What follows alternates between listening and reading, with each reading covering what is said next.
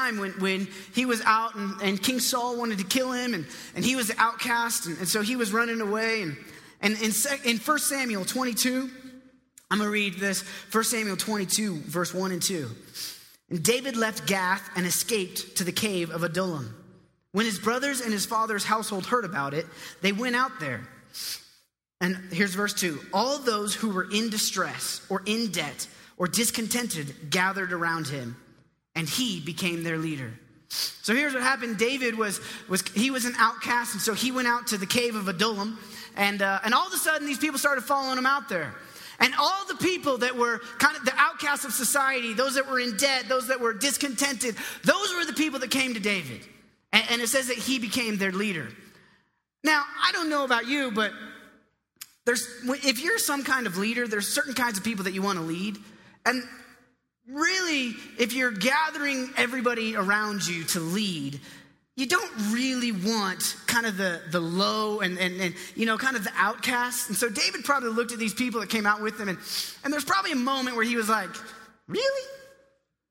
Like, these guys, these are my people.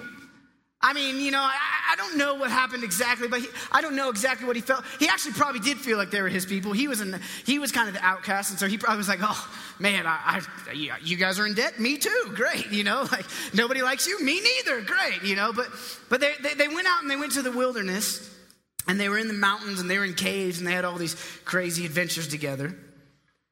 And then in Second Samuel, it starts talking, and in reference to David it starts talking about David and his mighty men, the mighty men of David. And I want to read you just a few things that the Bible says about David's mighty men. 2 Samuel chapter 23 is where it kind of talks about them. I'm going to butcher their names, but there was one dude, his name was Josheb Besheth. It's a pretty sweet name. It says about Joseph, uh, Josheb, said that he raised his spear one guy raised his spear against 800 men, whom he killed in one encounter. Then there's this other guy, Eleazar. Says that he taunted the Philistines, so he taunted the enemies that had gathered around him. And the, when the men of Israel retreated, he stood his ground and he struck down the Philistines till his, till his hand grew tired and froze to his sword. His hand grew tired, froze to his sword, but it says the Lord brought about great victory that day.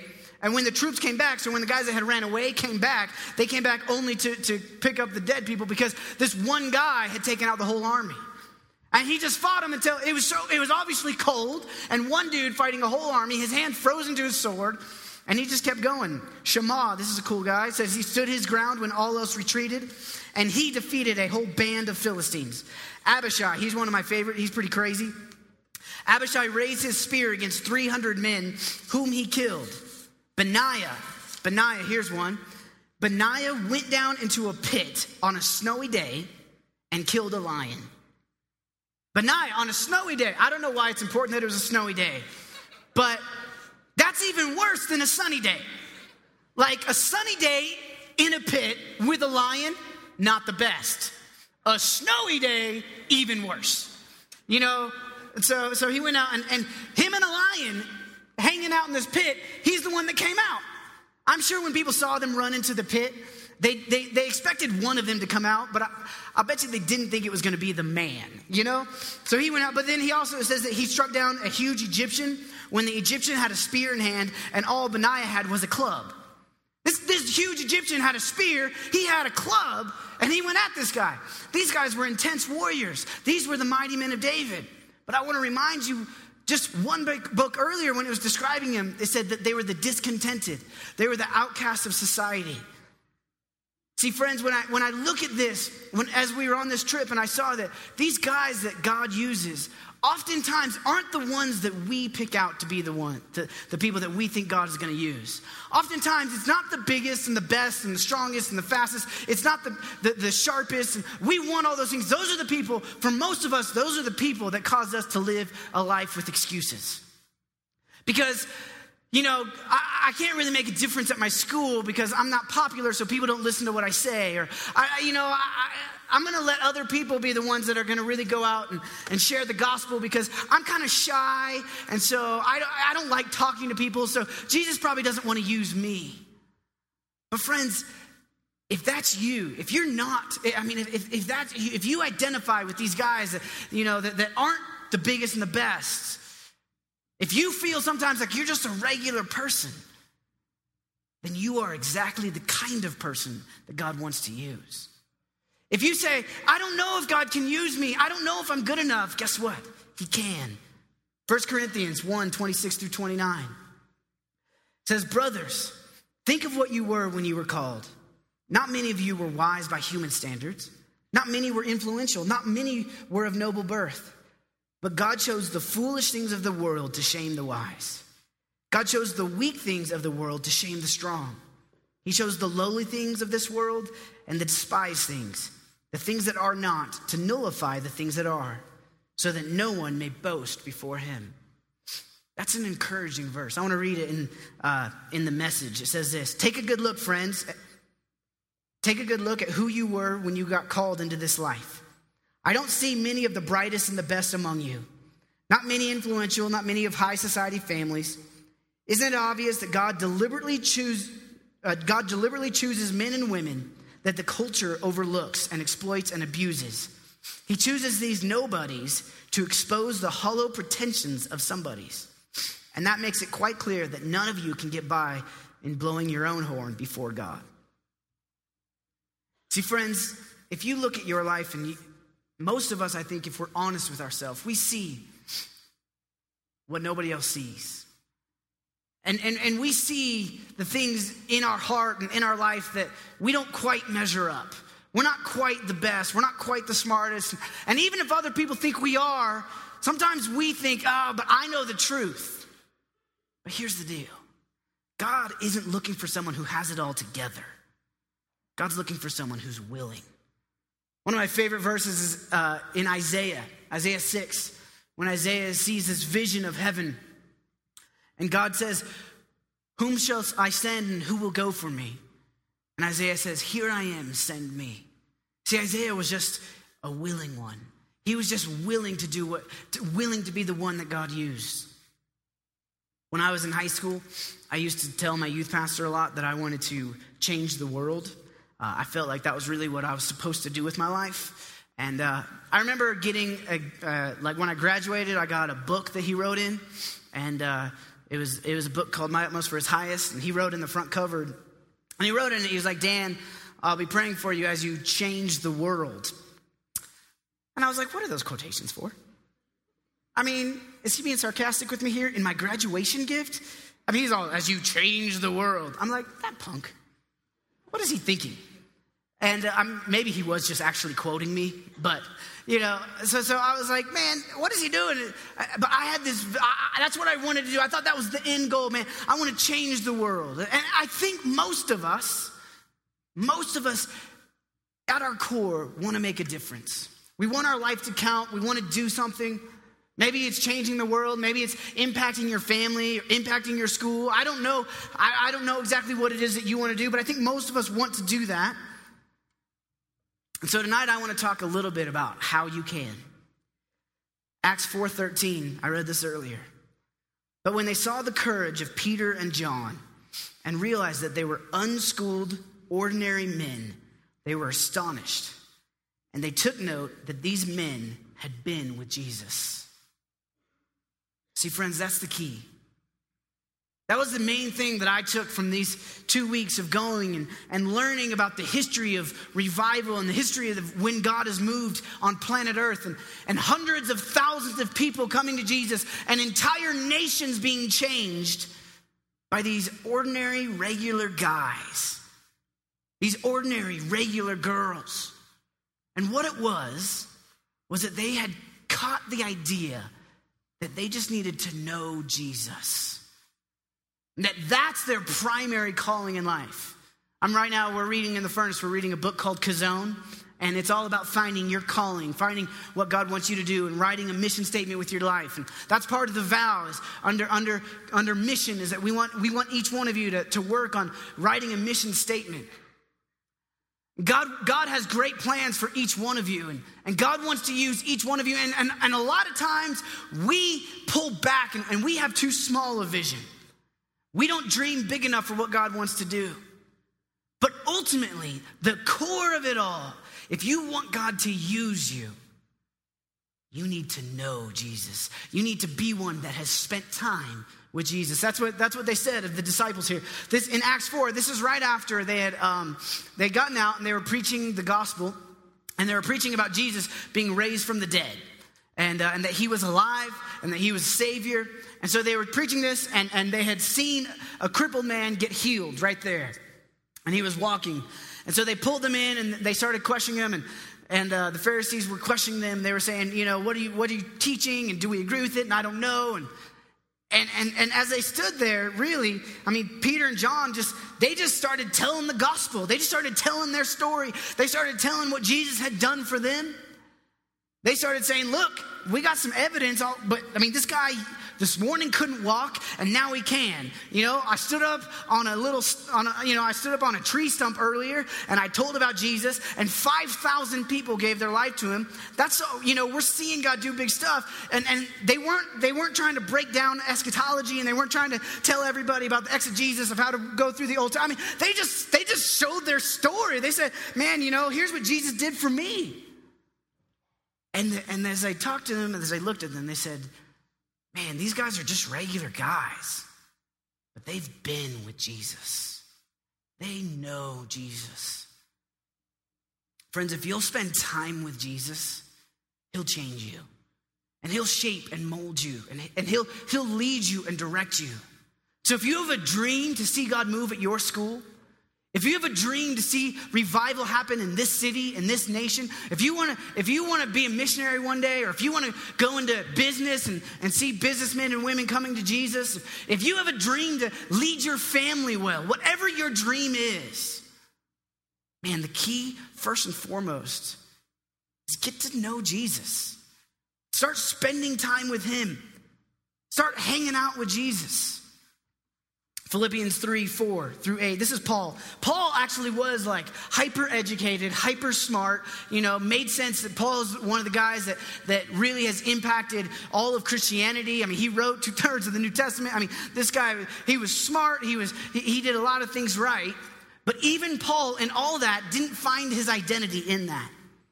Philippians 3, 4 through 8 says, If anyone thinks he has reason to put confidence in the flesh, I have more.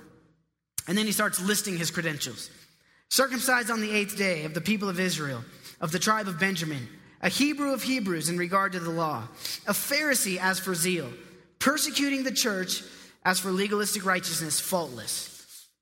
So he kind of, in that, he, he, was talking to the Jews and he kind of gave this list of what, all his credentials of why he was a good Jew. And then he says this, but whatever was to my profit, I now consider loss for the sake of Christ.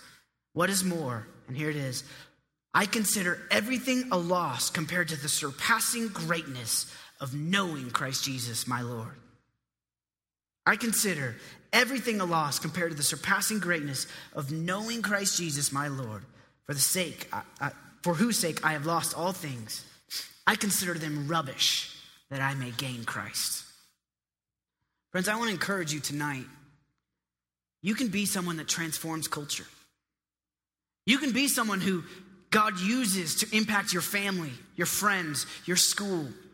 You can be someone that, that spreads the gospel. You can be someone that, that makes an impact, not just on this earth. You can be someone that makes an impact on all of eternity. You can. Not because you're the best, not because you're the smartest, not because you're the brightest. Maybe you are all those things, but that's not why. The reason that you can do that is because you have the ability to get to know Jesus. And he's the one that does it. Because ultimately, any, anything that, any success you have, see, our goal should not to somehow try, try to be famous for Jesus. That's what a lot of people want to be kind of famous for Jesus. That's not the goal. The goal is to make him famous in all of the earth. I'm telling you tonight, you can do great things for Jesus, but it's not because you're great, it's because he's great. And so, what it, what it takes is just getting to know Him, which, guess what? That's the really exciting thing. We serve a God that's knowable.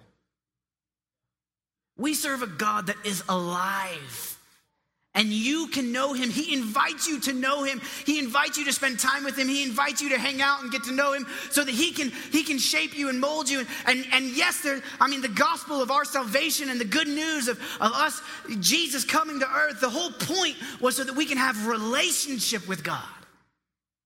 Not just so that because God wanted us to, to just, you know, routinely tell him how great he is. He wants relationship with you.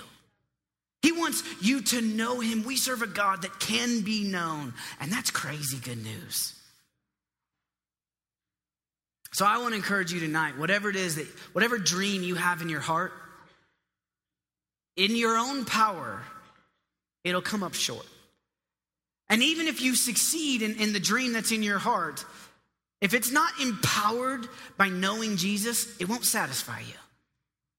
If, if the dreams in your heart are based solely on your strength and your abilities, it's not enough. It's, but, but if you get to know Jesus, then his, his thumbprint gets put on your life.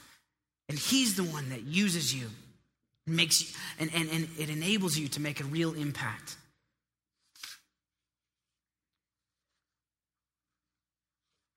Acts 17, verse 6 talking about Paul and Silas.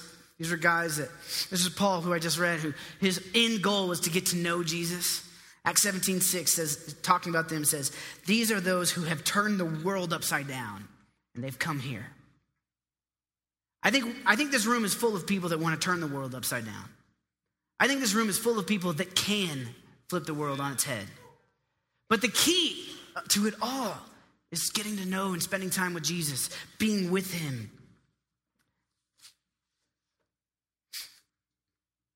These men, the, the 12 disciples and Paul and Silas, what happened in their lives is that they got to know Jesus and he used them to do great things. Not for their own good, not because they wanted to, not because they had great plans and strategies. It was a simple relationship. As we spend time with Jesus, he, he, he, he uses you and he shapes you and he molds you. And, and, and that's my prayer for each one of us. My prayer for you is not that you come up with a great mission statement and you go out and execute it. My prayer is that ultimately you spend time with Jesus. Because here's the deal no one has the opportunity to reach your school for the, for the kingdom like you. I can't do it. David can't do it. Jared can't do it. I mean, the, no, one can, no one can impact your school like you can. No one can impact your family like you can. No one can make a difference in your sphere of influence like you can. And so if we keep waiting for outsiders to come in and do it, it's just not going to work. It's not good enough. But if you, in spending time with Jesus, get to know him, get to become like him, then he'll use you to make a real difference. He'll use you to change and, and, and, talk to people and, and spread the gospel for the cause of Christ. I believe it's possible in our day. I believe it's possible in our time. We serve a God who's knowable. We serve a God who wants to use you. Don't limit yourself. Don't think that you can't be used. Don't think that you're not good enough, because that's the point. When you're in that moment, that's the whole point. He, that's exactly why he wants to use you. So that you can't boast in your own strength, so that you can't boast in what you've done, on this trip, we went time after time to all these places. And I kept looking for these guys to have done like these awesome, cool things that set them up for success. And you know what all of them did? All of them were committed to praying. All of them were committed to having a relationship with Jesus. And the rest was just details. Because that was their core. See, as you spend time with Jesus, he changes you. And as he changes you, then he'll use you to change your world. Then he'll use you to change eternity. So, if nothing else, what I was encouraged in on this trip and what I want to encourage you guys tonight, don't sell yourself short. Dream big, but know that it's not on our own strength. So, what does that mean? How do I get to know Jesus? Man, start spending time with him. It's what we talk about all the time. Try to every day, prays, talk to him like he's a real person, because he is. You know, read your Bible. Say, God, what are you saying in this? What do you want to say to me today? Start praying for your friends. You know, it may be on your drive to school, maybe while you're getting ready in the morning, maybe 15 minutes. I don't know how long it's going to be, I don't know what it looks like for you, but start treating Jesus like a real person because he is. And how do you get to know anybody? Amy and I have been married for almost two years, and before that, we dated forever. And, uh, and all my friends laugh. And you know, when I first met her, I didn't know her. The way I got to know her is I started hanging out with her. I started taking interest in the things that she was interested in band and whatnot. Maybe she took interest in what I was interested in. You know, but, but we started hanging out. We started spending time. We started talking. Man, I want to encourage you start talking to Jesus, start spending time with him. And the, the, the, main way that he, is, he wants to talk to us, and the main, main way he will talk to us, is through the Bible. He's already said it. And so as we read the Bible, it comes alive in us. And as you pray the Bible, it becomes alive in you. And, and so, man, if you go home and get your Bible, and, and I want to encourage you, commit every day for X amount of time. I don't know what it looks like for you, but just you're going to read your Bible and spend time with Jesus. And just say, Jesus, I want you to show yourself to me. Uh, Ephesians talks about our, the eyes of our heart being open so that we may know him, so that we may have wisdom and revelation in order to know him more.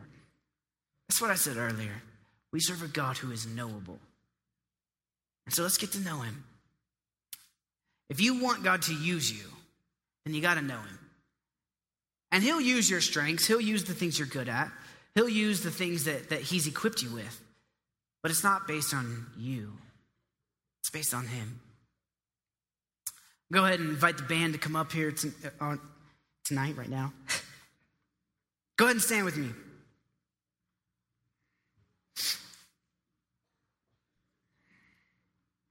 I just want to pray for you tonight, and then we're going to worship a little bit and be done. But I want to pray for those of you here tonight that, that there's two people. One is those of you that say, Man, I have a burden to, to really make a difference today in my school, right now, and in my sphere of influence. Or maybe it's your school, your family, your friends. But, but if there's kind of this burden in your heart where you're like, I really want to make a difference in where I'm at, I want to pray for you. And the second is, is those of you that, that you say, you know, I really don't know God. I mean, I'm a follower of Jesus and I've given my heart to him. And, but, but when people talk about knowing him like, like a real person, I don't, I don't understand that.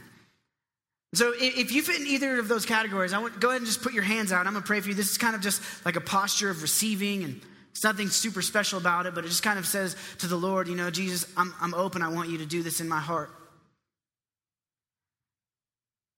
So, Father, we welcome you to work in each one of us.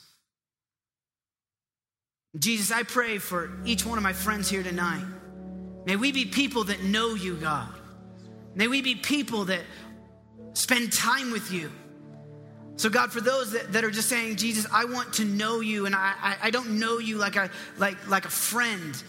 Even as Moses said that he talked to you like a man talks to his friend, God, I don't know you that way. For, for those of us here saying that tonight, Jesus, I pray that you will open our hearts so that we may know you.